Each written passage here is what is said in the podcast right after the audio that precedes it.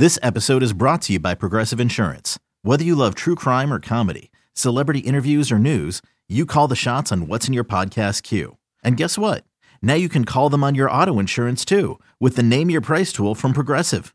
It works just the way it sounds. You tell Progressive how much you want to pay for car insurance, and they'll show you coverage options that fit your budget. Get your quote today at progressive.com to join the over 28 million drivers who trust Progressive. Progressive Casualty Insurance Company and Affiliates. Price and coverage match limited by state law.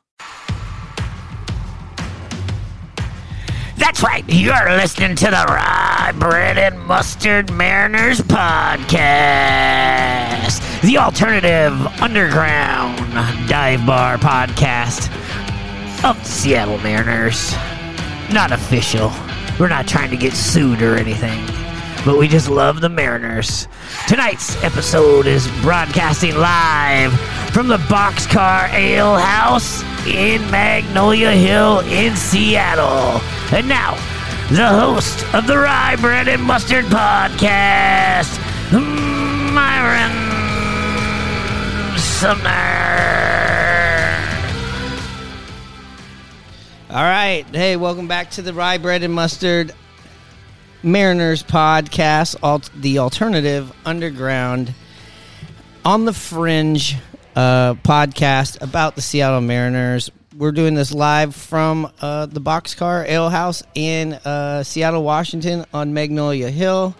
This place has been here for a long time. It's uh, classified as a, uh, a dive bar, but that's not a bad thing that we celebrate that. And I just wanted to touch on that um, because it's in the descriptions of the show, isn't it, Hano? That we uh, we we're a dive bar podcast, and we're we're supposed to have celebrity guests, and right, I'm trying to hit all the bases right now. Yeah, you're right. Uh, it's nice to be actually face to face with you doing this broadcast. Uh, welcome back to Seattle. Yeah, and you're you're coming in crystal clear. Everybody's like, "Whoa, is that is that Hano from Edmonds or is that Luther Vandross?" Vandross. Uh, and then also I have here today Tim Leck. You are a local here, right in Seattle. That's right. It's good to be here. Thanks for having me. Yeah, and then we also have the plug of the uh, Boxcar Ale House, but he only wants to go by the name of the Ninja. Is that correct? Yes, please. Thank you. All right, there we go. So, if you were looking for episode uh, four uh, last week, that was my fault. Uh, Yes, it was. it was it was my fault. But before it was my fault, it was uh, Vlad Perez's fault. Uh, he's a busy Hollywood star who, you know, he was playing some video games the night before, just could not get up and come on over. But you know, it was a WWE video game, so I give him a pass. And in fact, I give him some props. But anyways, let's jump right into it. It's Sunday night, April twenty fourth. Uh, we just completed the first Mariners uh, homestand with a seven and two record. How are we feeling about that, Hannah? Real good. Um, could have actually been even better, but we're in first place, and the Mariners are on fire. The town's on fire. Everybody's excited.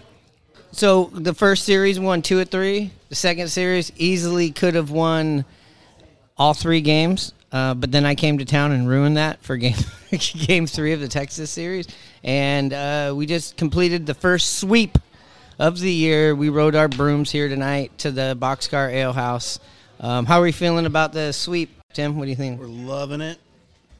We are on fire.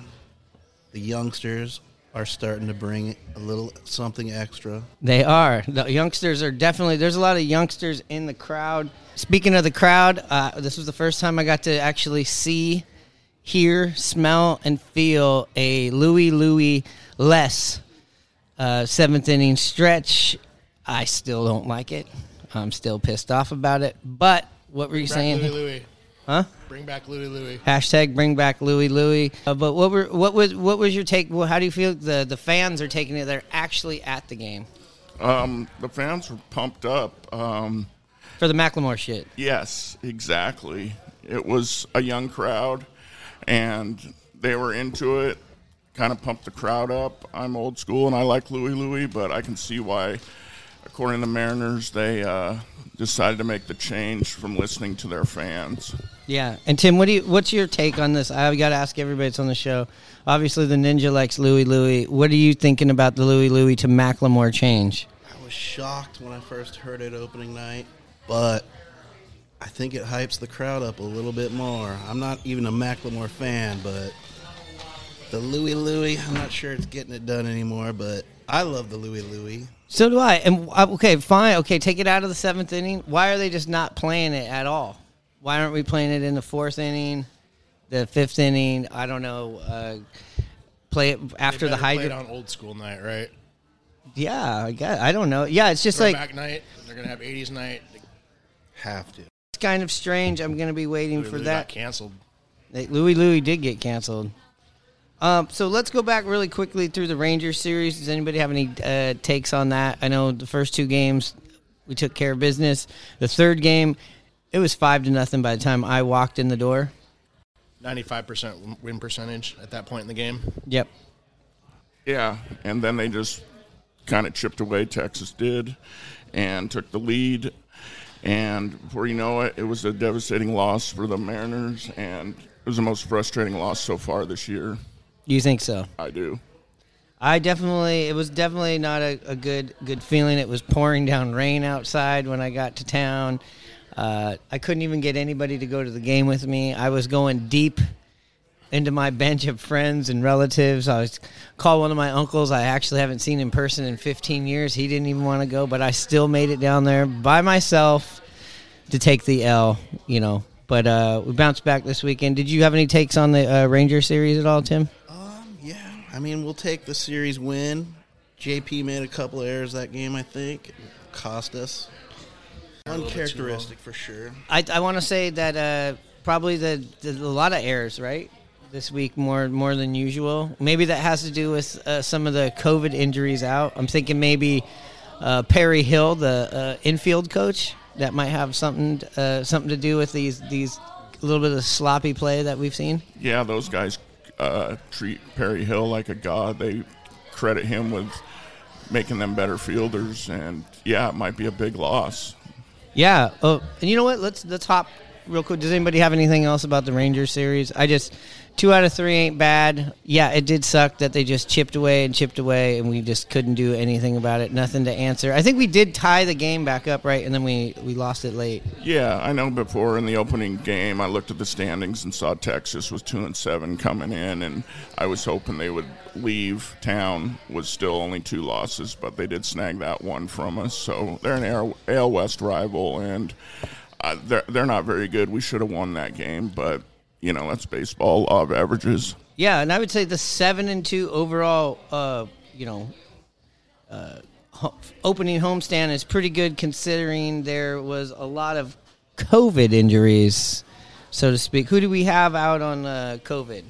We had uh, Haniger, what Sewald, Scott Servais, Manny Acta, Luis Torrens, Perry Hill, as we mentioned, and of course Dave Sims and Rick Rizzs. I mean, having Rick Rizzs down with the COVID, And that's Shannon Drayer. and Shannon Drayer. I mean, why didn't they call us to come in and do this broadcast? I don't. That's what I'm. That's what I'm wondering myself. What do you What do you think the the biggest COVID injury out of this that hurts us the most? Would you say Haniger? Well, I was impressed with how well we played, and the bats were going with Haniger missing. I know that um, we have a deep, long bullpen, but through the Kansas City series, most of our starters were only going, you know, five, six innings, and uh, we had to rely on our bullpen, and they were pitching every night. So, I, in my opinion, it was Paul Sewald. What about you, Tim? I'll agree with that. Yeah, our bullpen's a little taxed, but they held it together pretty good. Had a few hiccups, but not bad overall. Yeah, I agree. I mean, they haven't been lights out, but they've been real close to it. And, and Ninja, what do you think about that that Texas series? Do you have anything to add?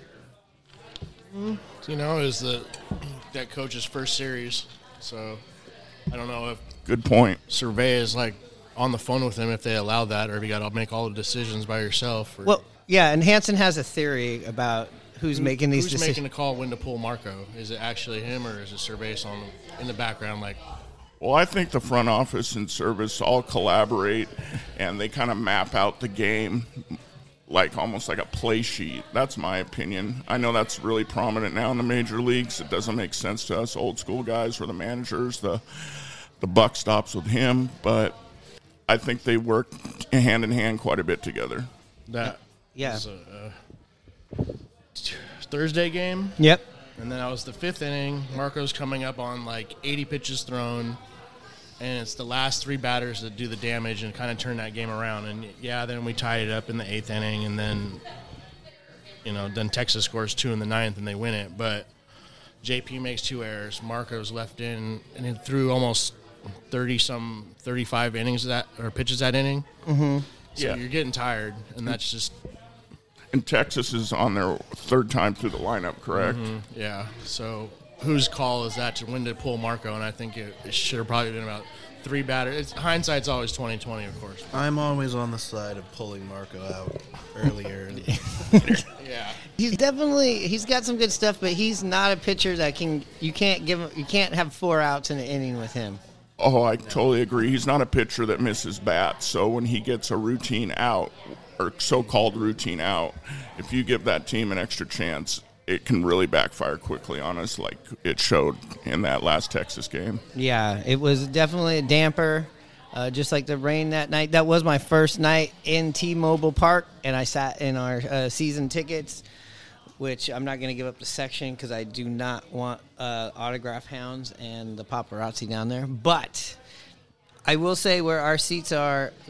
The most interesting thing we've been doing down there, fun thing is, uh, where we've been on the search for the uh, Julio Rodriguez first home run. If you could think about where, if you could think about where this first home run is going to happen, let's just say for hypothetical purposes, it's happening here at T-Mobile Park. Where where are you standing for this uh, home run ball? Um, I'm up in the upper portion in left field in the cantina area. I think it's going to be a high fly one over there, or possibly nobody gets lucky and it's to dead center. Tim, I think it's going to the pen. it's going to the pen. So you think like a bullpen guy is going to just keep it and take it back, or he's going to get like for more center field out in the the pen drinking area. yeah, just just nailing some drunk France did the other day. Yeah, just nailing some drunk 19 year old with a fake ID. Where do you think it's going? Where are you standing? I can't stand there, but you know, like the batter's eye or right center field, Yeah. that area, some lucky worker is going to get get the ball dropped on him. I have a feeling it's going upper tank shot, upstairs. I think it's just going to be, it's not going to be cheap. And I think once he gets that first one out, I think you're going to see a lot of them. I think you're going to see him more and more. I think he's pressing a little bit for that, but he's been hitting a lot of line drives. Uh, he hasn't struck out on uh, called three strikes very much in the last two series compared to what was happening to him earlier. So he's definitely making some adjustments up there, and he's getting the walks, which you're all about, Chris. Him and the that the him getting the walks. Yeah, I mean, first thing when you're up to bat is you know plate discipline, recognizing the pitch, realizing if it's a ball or strike. He's doing really well at that.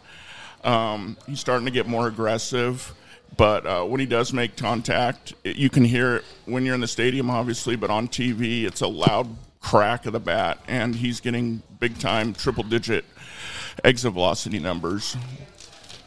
I think plate discipline. It comes back to what last night when the, you know, his crowd chanting his name and he takes ball four right on the bottom of the zone. Yeah, could you imagine that being uh, 20 years old, having t- 20,000 people cheering your name? 21 years old. Excuse me. He could hang out in the pen. That's right. He but could come to Canta- he Could could you come- really imagine being up in that pressure? And You get Julio at the boxcar. y- yeah, He's done great with that. He's a he's been getting ripped off. The umpires are calling him out on bad pitches. He has over uh, 10 strikeouts looking this year with balls outside the zone. Outside of the EQC tracer, Yeah. we got to plug that every. Automated zone. Let's which is, get it. is Oh, good automated zone, because sorry. he's not taking pitches or missing pitches in the middle of the zone. All of his strikeouts are inside or outside. Most of them are outside, and the ones that he's getting called out on, which is kind of um, man, the umpires this year in all of Major League Baseball have been certain games have been mi- missing on the outside corner and calling a lot of a lot of strikeouts. Yeah, that's what was so impressive about him taking that walk that night was it was low and down the middle. So Real tough pitch to take in that situation. exactly. There may be no greater thrill in sports than the crack of a bat and the roar of a crowd as a small cowhide covered ball hurtles a distant fence. It's baseball. Seattle Mariners baseball in the Kingdom. And there is no greater enjoyment than being there. The game starts at 7:35 and not a moment before because as the Mariners have always said, there will be no game before it's time. Okay, so let's jump into this uh, Kansas City series. Uh, We're getting our first sweep of the season. Feels good. Uh, I feel like they worked up and they earned this. They had uh, they split a series on the road. They had that unfortunate uh, Chicago White Sox series with the terrible weather that they got one of three. They come back here. They go two of three. They're on the verge of a. Uh, it looks like a sweep with Texas. It doesn't happen they take they take the step back and they take a big step forward, right? With this uh, three game series against uh, you know Kansas City, which their record doesn't look good right now, but there isn't there uh, Ninja isn't there uh, a bunch of hype on a lot of the players from uh, Kansas City? Well, mainly Bobby Witt Jr. Who's him and Julio are supposed to be ones going at, at it for American League Rookie of the Year. Yeah. it out here. And we know how Salvador Perez owns us. Owns us. Salvy Perez hit five home runs against the Mariners and five, yeah, whatever that stat is. Five home runs in five straight streak. Games. and like seventy two RBIs, right? You know, like like- He hit 2,000 against us. yeah. Had to beat him in the hand yesterday to had to that do it. So let's go back to to slow 'em down. let's go back to game one on Friday night. We'll get into the the fan. If you're if you're getting sick and tired of the st- if you're getting sick and tired of the stats, just skip on forward. But this is what we're here. We're breaking the games down. We will get into the vest night. We will get into the culture of what's going on on a first real weekend at uh, T-Mobile opening weekend. That's amateur hour what you see is what you get now. Um, we'll get into that. Uh, so game one, the Mariners won four to one. This was as as we were saying before we did this segment. This was the youngster game, right? What did we have going on in this game that really really uh, sparked sparked the juices? Well, Julio and Kelenic really were the ones that uh, broke the game open for us with a double and a, and Kelenic with his triple to uh, have us win four to one. We had uh, Flexen on the mound, which was one of my pitchers of concern coming out of spring training. And Flexen looks like he's going to be flexing again. He's going to give you a chance to win. I think he did that uh, last week in the game that we lost uh, in opening weekend. He gave us a chance to win. The bats just weren't working, and he didn't have a ton to work with in this game. I mean, four runs is, you know, gives you a chance to win, but it's it's not an overwhelming amount of uh, runs. You really have to go out there and do your thing. What do you think about uh, uh, Flexen on uh, Friday night, Tim? I loved it. He keeps us in the game. I've been watching a lot of Flexen uh, in the COVID years when he was pitching for Korea. Oh, really? only baseball we had. So you were watching Korean baseball? Oh yeah, like almost every day. Really? Oh yeah, that's when uh, all sports in America were shut down. Correct? yeah, it was the only thing going. they started the whole cardboard thing, right? The cardboard fans, uh, Korea. I think they did. Yeah. Yeah, yeah, yeah. And games started late at night. You must be a night owl watching them. Right. Yeah. It was like 2 a.m. The only thing we could gamble on. yeah, yeah, for sure. Flexen actually lost me like five hundred dollars on the one game. I was Oh. I went all in on him. Damn. You bet five hundred dollars on a Korean game? I did. I did. Oh, we had that in the. They tossed the beanbags. Game one again, we had that big hit. We had the big double by Julio. He really got the crowd rocking. He, I do like when he gets these doubles. We haven't seen the home run yet. That's going to be a whole nother level of excitement. But the head first slides in on second base on the doubles, and the chest pump really gets the place rocking. You almost feel like you're back in the Kingdom in the in the '90s, right? Oh yeah, I mean the place was electric. That was the first time I've been there this year, uh, Friday night, and uh, it was exciting. You could feel the juice in the stadium before the game, during the game, and even after the game. I know I know we'll touch on that later, but yeah, it was a great atmosphere and a big win. Yeah, we had Suarez with a, three hit night. Uh, he's turning out to, you know, kind of I know uh, Winkers kind of had a slow start.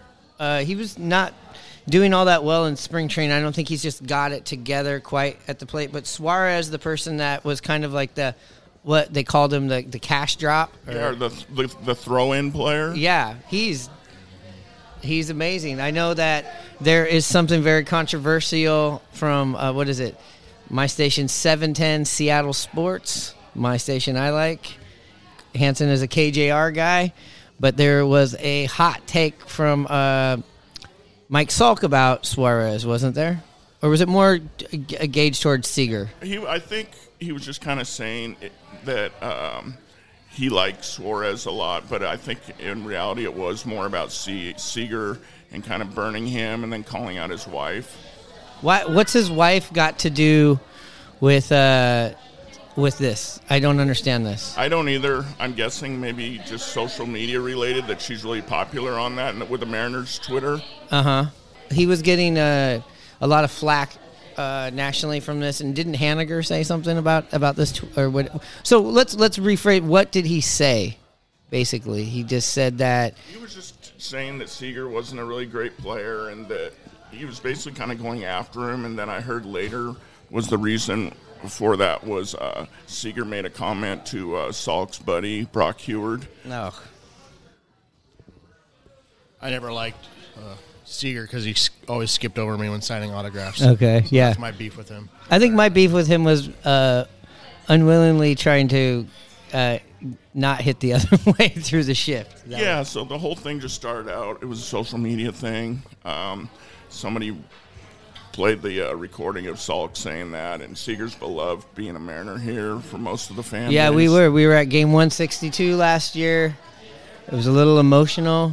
Uh, yeah, and I was very surprised to see that he's retired. I don't think he's retired. I I think maybe it's just taking a year off. I don't know.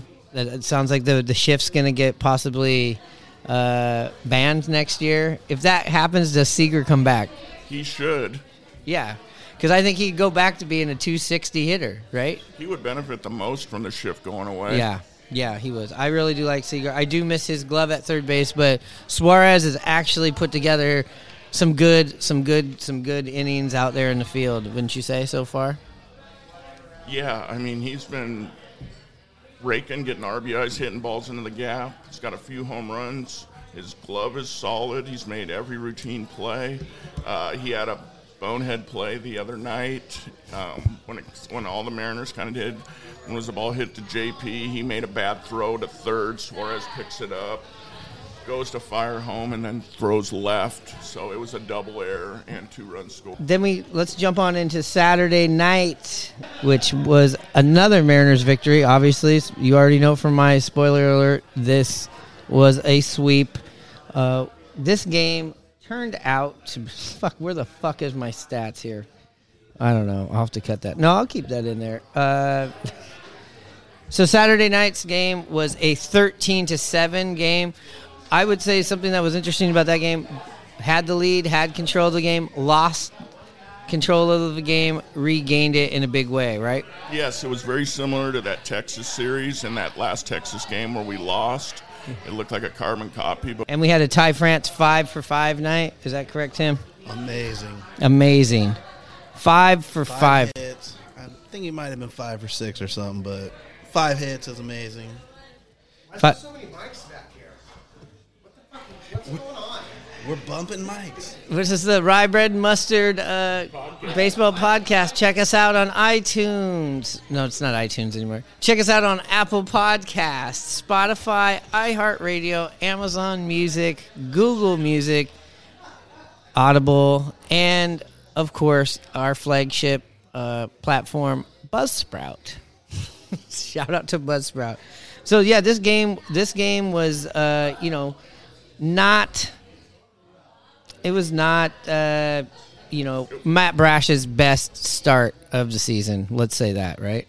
yeah, I mean, he's he was his pitching performance was very similar to his previous one, where he was still wild. He's young. He's still kind of working to be consistently in the strike zone. Still had a couple strikeouts, but he gave us four plus innings, four and a third, and uh, kept us in there. You know, we got that lead. He gave up three runs, and uh, we, we were up five to three then, and then the bullpen came in, and then things kind of changed. Yeah, Tim. What do you think about Matt Brash, Tim? What's how? What, Liking it. you're liking it? Got some nice speed to him, 97, 98. Mm-hmm. Uh, got good spin rate on his stuff. And, I mean, he's going to get better. He is, and, and you know what I, I I really like is hearing his interviews. I love that he's a Canadian. I love just having a Canadian hurler out there. It's it's fun. It's different, and of course we had today's game. Time of this recording, or if you're listening to this when I you know get this shit edited, yesterday's game uh, was a 12 inning game. I did not get to the game myself personally until the third or fourth inning, but I still put in nine frames of baseball because we had what three free innings of baseball, which is great until they stop serving food, drinks, and everything. Then it's just, you know, let's fucking win this game. I'm hungry as shit. The Mariners ended up pulling it off. What did you? What were your takeaways with today's game? I mean, Ty France just taking off where where he left off the night before. I don't feel like we squandered anything today. It was, you know, tough giving it up late, but I just think it was a hard played game by both teams. I think Kansas City really tried to at least stop this uh, sweep and get out of town with one, don't you think? Yeah, I mean, like you said, that late home run to tie it up, and then uh, extra innings. KC got another run. It was kind of a teeter totter game back and forth, a lot of action, uh, runners in scoring position. We shut them down, and then we pulled out that victory in the 12th, which was kind of surprising for a late in, or for an extra inning game to go that long with the with the rule of a man starting on second base. Yeah. and guys, excuse me, I'm eating one of the Boxcar Ale House's great tater tots. If you ever come into the Boxcar Ale House, get the tater tots. Anyways, I'm just trying to hide my unprofessionalism right now with with a with a little plug. There's a couple things that happened in this game today where there was a couple of spots, and I don't know if it's because, again, you have a theory of like, hey, the managers aren't doing this, making the moves here. I want to know why in a couple of pressure situations at the end of the game when we're looking for one run, and Cal Raleigh hitting 0 point, but nine one somewhere in there. I mean, he's at this point where if he gets out, his average doesn't even move down more because you can't just keep doing the math. Can't go negative. You can't go negative. Why are we not putting in Tom Murphy, the guy that uh, my cousin the Ninja and I take sole credit of turning his offensive career around by taking his bat from him? Ever since then, he has been on a tear. He's hitting what four something right now. It was given to us. It, it was given to us. Yes, we didn't take it. That's right. Um, He didn't want it anymore. he didn't want any more. But why are we not going to him in these two to three spots late in the game? I know it's his day off. So when it's his day off, is this because he's like, hey, this is my day off. I don't work. I, you know, microdose some mushrooms. Um, I've ate some edibles. I'm not playing. Or is this completely analytics? Yeah, they would have had to call him in from the bullpen. He was out in the bullpen all day. He couldn't just go in in between innings and take 30 seconds to go in and He could, obviously, but um, I think the Mariners play that righty lefty thing to death, and that's my reasoning behind it. Mm-hmm. If it's a right handed pitcher, they're going to stay with Cal Raleigh being the switch hitter. I would agree with you, though. I would have liked to seen them go to Murphy. He's been hot. He faces right handed hitters when he started the day before, so what's the deal? Yeah, and Tim, you were saying uh, before we went on here and we were talking about this when you came in here, you said he's Tom Murphy's not clutch. Is this your is this your hot take right here? I want to hear this. This might be a hot take. Um, he drops the ball at home plate all the time. Like, Yes, the I think. at the play. Have you heard that on our episodes But I have seen him get a few clutch hits, but Yeah, the the the the BB tag catch and tag in the 2021 season was not um, a power move for the Mariners at all. So it's Um, been awful. it's been awful, but I think Tom Murphy has outplayed all of the catchers in this three catcher uh, scenario. But uh, we ended up getting the win today, and Jesse Winker had a bunch of good at bats today. He, he said in his post game interview he broke a bunch of bats, so this was an expensive day, day at the plate for him. But I think a good, nice game winning hit after just he's hasn't recovered. It doesn't seem like since he got robbed for those two home runs or three home runs. He's been, you know, I want to call him a warning track uh, winker. You know, I don't want that to. I don't want that to start. I don't want the credit. But if you want to, you know, get it Winker going, the Walker. Winker the Walker. Second in the major leagues in walks. Right Okay, behind all right. Ron, Ron Soto. Okay, Juan Soto. excuse Ron Soto. not Ron. I think Winker will be fine. He'll uh, start getting collecting some hits, and he'll be good. The people sitting next to us in our uh, in the season ticket area, they're huge Winker fans. They have signs, Winker Watchers. Winker watchers, and they have signs that say Winker is coming, which I think is a uh, It's a better one. I like that. Oh, okay. I get it now. is that one of your Lord of the Rings? The Winter is coming. What's that from? Pretty sure it was uh, Game of Thrones. match. Game of Thrones. What did I say? Lord of the Rings, Game of Thrones. What? Yeah. Don't know the difference. I don't know anything about that or Winker Star is Wars, coming. so I'm out of this that. one. That's all right. It's catchy. And yeah, they're just big Winker fans. It's uh, they have their own cardboard cutouts. They actually keep score at the games. Does anybody keep score of games? Absolutely not. Yeah, I kind of like I I use my apps now and stuff like that. Uh, you were talking about keeping score. Uh, con- Yeah, I think it might be quicker just to have the sheet there to see, look over the game real quick, than scrolling through your phone. But I mean, I don't particularly do it when I go to the games. You know, it's just not my thing. I'm not 80 years old and a grandma. Yeah. or grandpa. yeah. I, I used to keep score at the Kingdom, and I'd make it to about like the third inning, and then my ADD would just kick in, and that would be that would be it. I'd be drawing things on the on the things. But we got a sweep going out on a road trip. How big is it to get that sweep? Do you think today, uh, before they head to Tampa Bay, Miami, and and back to Houston? How do you think this sweep is going to affect the team uh, getting on that airplane today? Yeah, I think it's a big deal. I mean, they're uh, going across country tonight, leaving early to get acclimated um, before they play. Not again until Tuesday. Um, we're tied for first place in, or we are in first place in the West, tied for first in all of uh, baseball. Yeah, we are in first place by a game. It feels good, and it's we're basically almost like what are we like nine point five, almost ten percent done of the season right now. So now Mets you can have 12 wins. The Dodgers have 11 wins. San Francisco has 11 wins. okay. Way to burst our bubble, but anyways, we're in first place in the West. We would if the Where did playoffs. you bring this stat boy from? I Best record in the AL. here you go, best record in the AL. Let's just let's Oh yeah, those are all NL teams. Yeah, let's let's let's we keep it positive here on on rye bread and mustard. We'll start right? watching the NL now that they have a DH. Yeah, I guess now they're really playing baseball. So, but one other thing I want to talk about before we get out of uh, the wrap of the three game or the uh, nine game series. Uh, what do you guys think about our manager, our interim manager right now, Negron? What what what's your thoughts on him, Chris?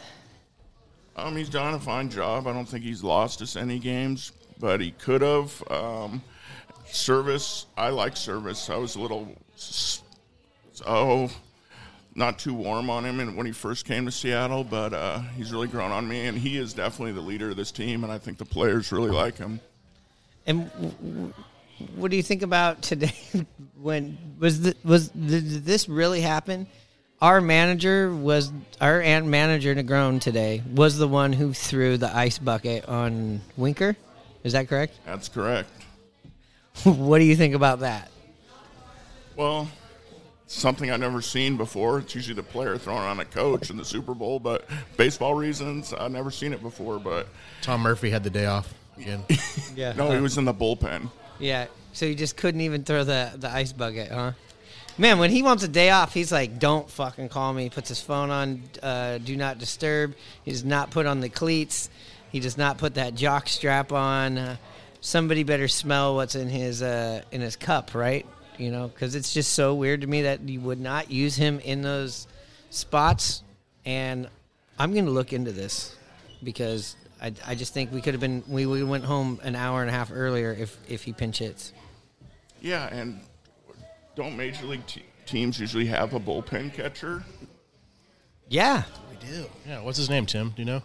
I don't know the guy right now. Oh man, we, We- need, we need to get that guy's name. 'cause we need it's to hard get Matt say. Sinatra Hey, back give in me a there. ball, you, you need to get if you know his name. Like, that's it's like number sixty six. You gotta get his name. I looked him up earlier. Yeah. And that's our wrap on the home the homestand. We are looking forward to the road trip.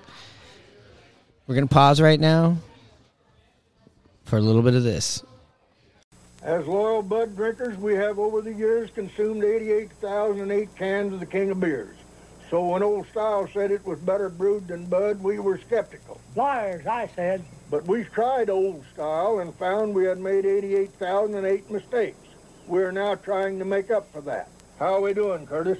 That's 10 so far. Well, only 87,998 more to go. Heileman's Old Style, America's best brewed premium beer. And we're back here live at the uh, Boxcar Ale House here in Magnolia in Seattle, Washington. It is good to be here. Um, this is a fun place to come watch games. Uh, it is. They have an out outdoor uh, thing. Uh, they have outdoor seating. Um, I watched plenty of football games here. What's cool here inside the uh, establishment, they got you know it's dive bar. They got just stuff everywhere. A little of it needs to be dusted, but that's what makes a dive bar what it is. But the coolest thing I think they have here, they ha- on the wall they have the 25th anniversary. So what was that? 2002. The 2000. and- Am I doing my math right? Yeah, 2002 uh, outfield uh, padding. They have three sections of it on the wall. There's cleat marks in it. We're told what? It's Mike Cameron's uh, cleat marks. Is that what you're saying? I don't know. It could be Ichiro. It could be Ichiro. That's a center field. It is pretty low on the wall, too, isn't it? Yeah, there's one of them looks like a bullet hole. So that that I know there was a It is Magnolia. there was a murder, unfortunately, a few months ago in the parking lot next to it. Here, that's for another podcast. Uh, that was like six months ago, eight months now. Oh, is it? Okay. Time flies. Time flies when you're Across shooting guns. street. Yeah. in that empty lot. Yeah, Yeah. Completely random act of violence. A lot of uh, RVs out here. Yeah. Well, anyways, That's why I don't usually cross over the Ballard Bridge from Ballard. that's my plug for the uh, Boxcar. I'll also be very happy to hear that. No, this is a great, safe place that had nothing to do with this. They, you know, people are doing drugs Thanks for having everywhere. us, Boxcar. Yeah, thanks, Boxcar. This is fun. One quick thing. Next week, or this week, right? May 1st, the rosters are going to be going down from 28 to 26. So, what do you think? Who's who's going down? What's going on with Kyle Lewis? Does he affect this? Uh, Giles, does he affect this? What What are you thinking, Hano? So the last uh, report I heard was um, Kyle Lewis was still down in Arizona working out, practicing. Has not started any game type situations yet. Same with um, Ken Giles had that finger injury, and there's been no report on him. But it's hard to say which two guys will go when like Kyle Lewis and Giles come back. That's a lot. That's going to be even more problematic for this team that's somewhat deep, you know. Yeah. And um, I'm thinking that since we do have three catchers, it seems like they've played them in concession every day, you know, and kind of like a tryout. Maybe I don't know. I could be wrong. So I'm guessing maybe one of those three might be going down along with a pitcher. So, if a catcher goes down, who's your catcher that goes down? Um, I think it has to be Cal Raleigh because the other two guys are, don't have options left. And I'm not put uh, the way Tom Murphy's swinging the bat right now. He looks like his 2019 self. I'm not. I'm not putting him out on waivers. I think he would be gone quickly. Oh, I agree, and uh, nothing against all of our catchers. They all have their strengths and weaknesses. Raleigh's he's a great receiver of the ball and defense. He saved us a couple runs today, but his hitting just hasn't gotten on par yet with the other two. So it's it's either that and a pitcher, or maybe two pitchers. That's what I'm thinking. Tim, what are you thinking? Well, I'm looking at the active roster, and we got a guy called Penn Murfee, P E N N M U R F E E, and I haven't heard of him before, so I think he's gone. Yeah.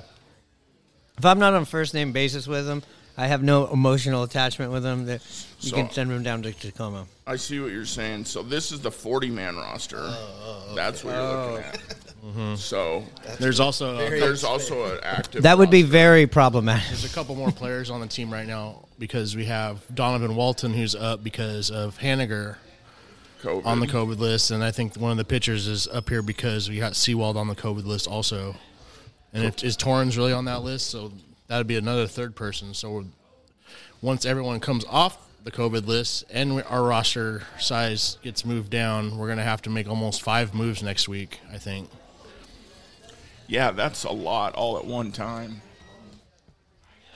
Donovan Walton probably go back down. Um, this guy, Marco Gonzalez, I don't know who's that. This might be a hot take, but uh, Dylan Moore hasn't done much for the last year. I haven't heard his name quite a bit. The beginning of this this season, Designated it's for been very. He got the start for Saturday in left field. You know, he hasn't gotten too much opportunity because they've been rotating out our outfielders with uh, the two young guys, Haniger, Winker, and uh, Moore. Excuse me. Um, is just kind of a tweener between outfield and infield. He offers some flexibility, sure, but he just is not hitting. Yeah, I think you could also get that flexibility if needed from Adam Frazier. Uh, he can play multiple positions out on the field. Toro for sure. Toro. So I don't think just like with the three catchers when you go to 26, you can't have three utility guys, you know. I mean you could, but you want to be I feel like forced to do that, right? Yeah, I mean, it all does numbers. You know, it depends on how many pitchers. That dic- dictates how many bench players you have to pinch hit, pinch run. So it's all roster manipulation on what they decide to do. Okay. We will see. We're gonna. This this will be a big, uh, you know, announcement. I'm sure it's gonna be tough because again, we are deep, so it's a good problem to have. But you know, yeah, it's gonna be very unfortunate. You might see some other players end up on other teams because people that you have to put through the waivers, and when you have a deep team, somebody's gonna pick your guys up, right? Yeah, especially when you're in first place. Yeah. There you go. Michael, what can you tell us about your future plans? I like to buy myself a ballpark. Michael Jordan is going to buy a major league ballpark. Will he buy Comiskey? Will he buy Yankee Stadium? Yankee ballpark. How much is Jordan willing to pay for a ballpark? 15, 20. Your usual, Mr. Jordan. One ballpark. Ballpark Franks. So full of flavor, they plump when you cook them. Yeah, I might just have enough for two ballparks. And try Ballpark Fat-Free Franks. All the taste, none of the fat. Before we get into the Mariners culture, I usually don't do too much. We don't do. We kind of just stay focused in on the Mariners. But there is something that I've I've just kept on seeing the clips of it, or somebody's texted me something. I really haven't had the time to sit down and take this in. There was a melee in uh, New York with the fans, right, or some sort of tossing of shit onto the field. What happened? Can somebody break this down for me right now? Because I'm too fucking lazy to look. So um, there was a ball hit by the Yankees off the wall in left fielder. The left fielder guy for uh, the Guardians made a play on it, missed it, crashed into the wall, um, face first, cut his face, had some bruises. So, but he didn't leave the ball game. But there was a couple of Yankee fans out in left field really hammering him, talking a lot of stuff, you know, and the center fielder Straw wasn't happy with it. He doesn't mind. Listen to his interview. Uh, fans heckling or being fans. He was just upset that they were really going after him because the guy was actually hurt. So he then approached one of the fans by climbing the wall in left field, getting in his face and pointing him out. And that kind of was, you know, an escalation, but nothing more happened uh, of it. And then the Yankees came back to win the game in the uh, ninth inning, and all the fans in right field started throwing beer bottles and cans and everything else at that center fielder who climbed the wall to protect his player who was hurt. Oh wow! And It's a bad look. it's not a good look. and I did see that the Yankees actually went out there and confronted their fans. That was correct. Yeah, Judge, um, Stanton, they both ran out to the uh, Guardians' defense and t- telling the Yankee Zoo to settle down. Yeah, it is. Uh, has there been any suspensions or anything on the players? Given are the players going to be in trouble for? Inst- did, is there any talk of them instigating it with the crowd? Did they, or is this just a unruly New York crowd doing stupid shit again? Yeah, it's hard to say if there's going to be any suspensions or anything. The only kind of egregious thing was, that, like I said, the center fielder actually climbed the wall to get up and point to that Yankee fan that was smack talking him and getting his face. But there was nothing. I mean, you don't see that ever, you know, where a player does that. No. So I don't know. Not they'll since be- Milton Bradley's been out of the league. What, I, what I noticed was it was it was like full water bottles with the caps on that were thrown, not the beers. I think it's those. Yeah, they're heavy. Yeah, they're not gonna hurt you too much. You Those are also drowning, eighteen dollars Yeah, a piece. no- So, not many of those were going. It was the water bottles, not full of water still. Yeah, nobody wants water. I think Straw caught one and threw it back up in the crowd at him too. Oh, wow, was- then that would be a problem for him amazing. throwing was it back. It was like the first one thrown at him, and he caught it one-handed and chucked it back up at him. So that was kind of cool. Uh, so uh, moving on here. Uh, so one of the best nights that we had down here, I would say this season that it seemed like people in town knew about it. Maybe they didn't make it, but it was a night that many people wanted to go, which I've pumped up here on the Rye Bread and Mustard podcast a couple of times, and that was Puffy Vest Night. I think that was a major success for the Mariners for a promotion. What did you guys think? Me, the Ninja, and Hano went down there, and Tim was down there. Well, all four of us were down there. That's why we're doing this episode uh, together. Um, what did you guys think of the Vest Night? What What were your takeaways? How early did you get there? Let's start with that. How early did you get there? What was your plan? What was everybody's plan? When did you get there, Chris? The game was at 6:30. I think I got down there about 4:30, and I think the gates ended up opening at five. We were on that text thing between all of us, you know, and so this guy over here, the ninja, Yeah. um, said the gates were opening, and we were in different locations, so that was cool. And so I got in there, got my vest, didn't hear from anybody, and um, noticed that um, the area that I was in in center field, the bullpen area, just became really crowded. There was tons of people there getting their vest. And they wouldn't let you out of that area? No, exactly. They herded The, uh, you in there? Yeah, we were in literally a bullpen. That's what I felt like, a bull in a pen. Yeah. And so I couldn't walk up the stairs to the second level or working my way back to center field. Why field. didn't they let people out there? Was the Moose out there working on his exclusive moves? I have no idea. And then I looked around the rest of the stadium, and there was no other fans coming in. And then talking with the ninja, who I thought would have snuck in, Mhm. he did not get in till No. about a half hour later No, than I did. and I walked from uh, my sister's in Queen Anne, and I got into the game before he did. That's how long you were in that line. when did you get to uh, in line at Yeah, I got home there plate? about four thirty. I don't think they opened it until about uh, 540, 545. On your end? Were they getting restless out there? Yeah. It was really kind of getting unruly. People were worried about not getting their puffy coat. No, especially when you had a lot. There's a lot of Puffy double vest, dip. sorry. There's a lot of double and triple dipping going on in my section. I, I'm guilty. Got my girlfriend a, a, a vest. Uh, I grabbed you one because you said you weren't going to get in, but I didn't want to get greedy. I was just covering my bases. Look, I've spent a lot of money at that stadium. I'm, I'm, I feel like I'm allowed to get a couple. I don't go for every giveaway, so when I go, yeah, I, I double dipped. What was your story, Tim? I actually got there probably about four thirty or five. I think uh, Myrone was actually right in front of me and probably on like his third vest or something. I was just trying to get my first. And I saw him and I was, oh, I know that guy. Yeah. But I was like, I got to get my vest first. I'll talk to Yeah. him later. Yeah, it was uh, the vest was great. It went great with our rye bread and mustard podcast uh, swag that yeah, we were that's wearing. the first announcement. Yeah. we didn't have an episode that you missed. Now, can you talk about this? Oh yes, we got yeah, now? we got some new swag here at Simply Cora, the Rye Bread and Mustard podcast. Go check her out on Instagram. She's gonna put some stuff up there if you want to order it. She'll take care of that for you at Simply Cora, I believe, on Instagram. Yeah, every time, Myrone, we were walking through the stadium, I saw you talking with somebody. Uh, these logos and your sweatshirt really caught a lot of people's eye throughout the stadium. Tell me about it.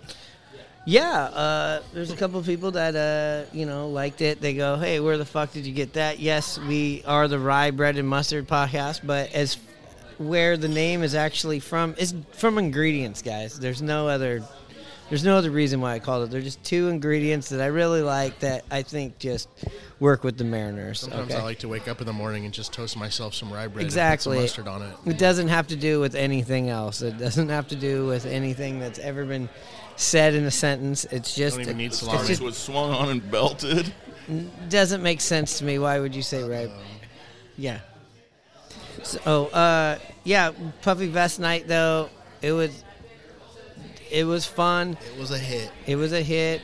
And you know what was surprising about the vest? There was no other um, logo on it by who sponsored it. It just had the Mariner logo. There was no uh, Boeing or Yeah, Starbucks. a few of the giveaways I've I noticed have no sponsors on it, but that's not going to be the case though. Next year, all of the uniforms are going to have sponsors on it, and so far, only one team's committed to something. That's the San Diego Padres. So, With, uh, Motorola. so what what what are some uh, sponsors you guys could see going on the Mariners uh, uniforms? What Dick's Drive-In? Dick's Drive-In would be a good one.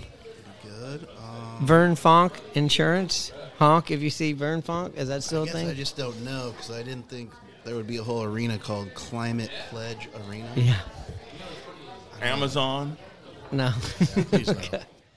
How about uh, one eight seven seven cars for kids? Oh, that's a good one. Thanks for getting it one stuck in my head seven again. seven cars. No, I don't Oh, do the it. elephant car wash. Elephant car wash would be one. R.I.P.. Rick's. Is that still around? Rick's. No, it's a showgirls. Showgirls. That would be. One one street south on Edgar from Edgar. Yeah. I think there is still a Rick's at Showgirls or something. They kept Oh. part of the name. You think? That's right. That's a smart way to say that. And the, Uh, the Green Fire. the Green weed, Fire- weed store. Weed store. Shawn Kemp's, uh, you know, weed shop would be great. Um, I definitely would go for Boxcar Ale House. It would That's a good one. That's a great logo. That would be the best logo, right, guys? Pyramid Brewery. Pyramid Brewery would be a good one. Too soon. Too soon. R.I.P. Oh yes, R.I.P. Yes, that's going to be the Steelhead uh, uh, Brewery now, Yeah, right? Owned by the Mariners. Yep, that's right. It's going to have the first. Uh, Twelve dollar beers across the street now. Yes, yes, yes. Get your cheap twelve dollar Save a beer dollar to get two. in there. Um, so being down at the stadium, there were uh, there's obviously some evasive moves going down where people sneak into spots. What are some of your? Uh, let's give some like first time uh, people that are trying to that maybe are scared to make the moves down to sit in better seats. What are some of the tricks that you have done to sit in seats that are not your seats? It's pretty easy. I mean, they're not really checking that much anymore. You just kind of sneak by and go find an open seat. Yeah, I know what you're saying. It was really tough for a few- few years there when they were wearing those teal coats. The uh, Mariner ushers, they were notorious for being usher hawks. Yeah. Yeah. They would come down and check everybody's tickets. Oh, it was what? ridiculous. What is this? Well, a- after the bottom half of the sixth inning, it's okay to go sit wherever you want. Those That- are the unwritten rules of baseball. Also, Is that an unwritten Written rule? by the ninja, or it was told to me by the usher down in, in Peoria. but that's at spring training. in That's a, Peoria. yeah. That's a good source. He's 87 years old. yeah. Speaking of ushers, our usher on your Friday night was a Ballard High School. Yeah, shout out to that guy. He says he's going to listen to the Rye Bread and Mustard podcast. Class of 71. Um, you know who you are. Message us. I'm sorry, I forgot your name. I'm a piece of shit. Get ready to play hardball in the Kingdom. Take me to the ball game. I want to see the Ants.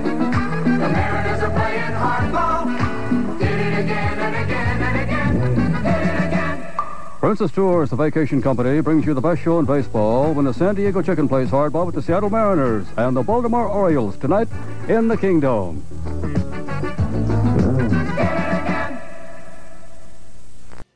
The Mariners, do they have a definitive home run song? I I personally didn't see. I wasn't there either in my seats or at the stadium for uh, the home runs. I didn't I didn't personally see a lot of home runs, so I can't think of the song right now. What do you feel like there's a good I just don't feel like there's a good T-Mobile home run song that's just caught on. We have a train horn right now. That's it. yeah, and the lights start flashing a little similarly to what they do after Mariners victory. Yeah, but I mean that's nothing compared to back in the kingdom, right? We were talking Tim earlier, not when I ever went, but maybe before. I was in the early '80s. They used to have a a boat, the USS Mariner, and they used to shoot a cannon. And why do n- we not have a cannon? It's like and why the isn't the Pirates came from, isn't it? And Yeah. it would elevate from just above the or from below the outfield wall up to above it, and then drop down after the uh, whole home run celebration. Yeah, I don't know why they have don't have that, and you have the moose dressed up in like a Jack Sparrow kind of costume, and he and he lets the thing off. You know, Definitely, I think The you boat was sick. We got to bring it back. we do have to bring it back. I guess Please the- have the Mariner Moose Pirate for Seafair. Oh my god. The Mariner Moose Pirate. So, uh, so the, the the Mariners for our Mariners history section here, the Mariners, the USS Mariners boat was a fixture in the Kingdom in the '80s. It's made its return to Safeco when it was formerly Safeco Field, only as a replica. Uh, in 2017, they gave 15,000 fans uh, a replica. I would love to look up on eBay and see how much those are going for. Uh, Ninja, would you have you seen? got it. You have it. You have it, Tim. It is proudly displayed on my mantle. That is cool. How much are those? Have you seen those on uh, eBay, Ninja? Wasn't listening. What? we can probably get them for about twenty bucks. Really? This USS Mariner uh, boat right here. so that's up with the smoke motive Yeah. and all those other things that they gave away. Yeah, and so again, the U.S. Mariner was prominently displayed beyond the center field wall at the Kingdom from 1982 to 1989. That's why I don't really remember it too much. Following national anthem, and after each Mariner home run, a cannon on board was fired in celebration, echo- echoing big time off of the concrete walls in the Kingdom. The USS Mariner was born out of a conversation between John Gurney, a repair technician at Atkins Washer Service, and Craig Barrick, the Mariners director of stadium operations. Gurney and Barrick played in the same rec softball league. So this came from uh, probably over a couple of beers at a dive bar, maybe the Boxcar Ale House here in Magnolia. And one day after a game, Gurney suggested the idea of the USS Mariner to Barrick. The rest, as they say, is history. Uh, so this thing is pretty cool.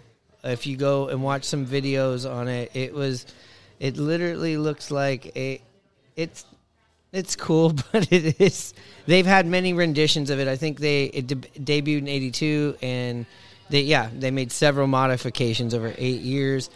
I think they got rid of it for the Mariner Moose because I think that's the year the Mariner Moose came in in 1990. So I think they got rid of the whole like, uh, you know, boats and sailors and that kind of theme, and just went with the Moose, which we've covered in uh, episode zero. But we'll bring back the history of how the Moose came about sometime on a, another episode. What would you think about the Mariner? boat coming back. Do you think that would work with the you know the non Louie Louie Macklemore uh, fans, or do you think they would call this too corny and weird? What if they put it on the track up where the uh, roof closes in left field and ran it across there, similar to Texas's train? Oh yeah, uh, you mean in uh, Houston or is that in, uh, Yeah, the- in Houston. Yeah, uh, and you Did know, I say Texas? I'm yeah. sorry, I meant Houston. and here at the CPA at the Climate Pledge Arena, they do have the bow of a boat that they kind of do the MC and stuff, and I think that's really cool.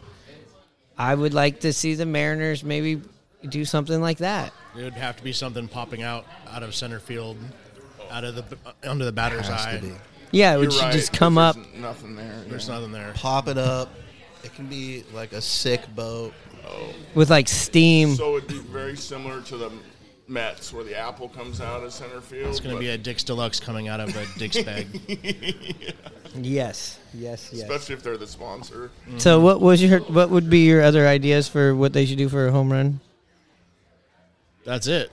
Dick's bag. Dick's Deluxe coming up out of the Dick's bag, just like the apple in New York, but for Seattle. And then you had a comment about a rapper. Oh yeah. No.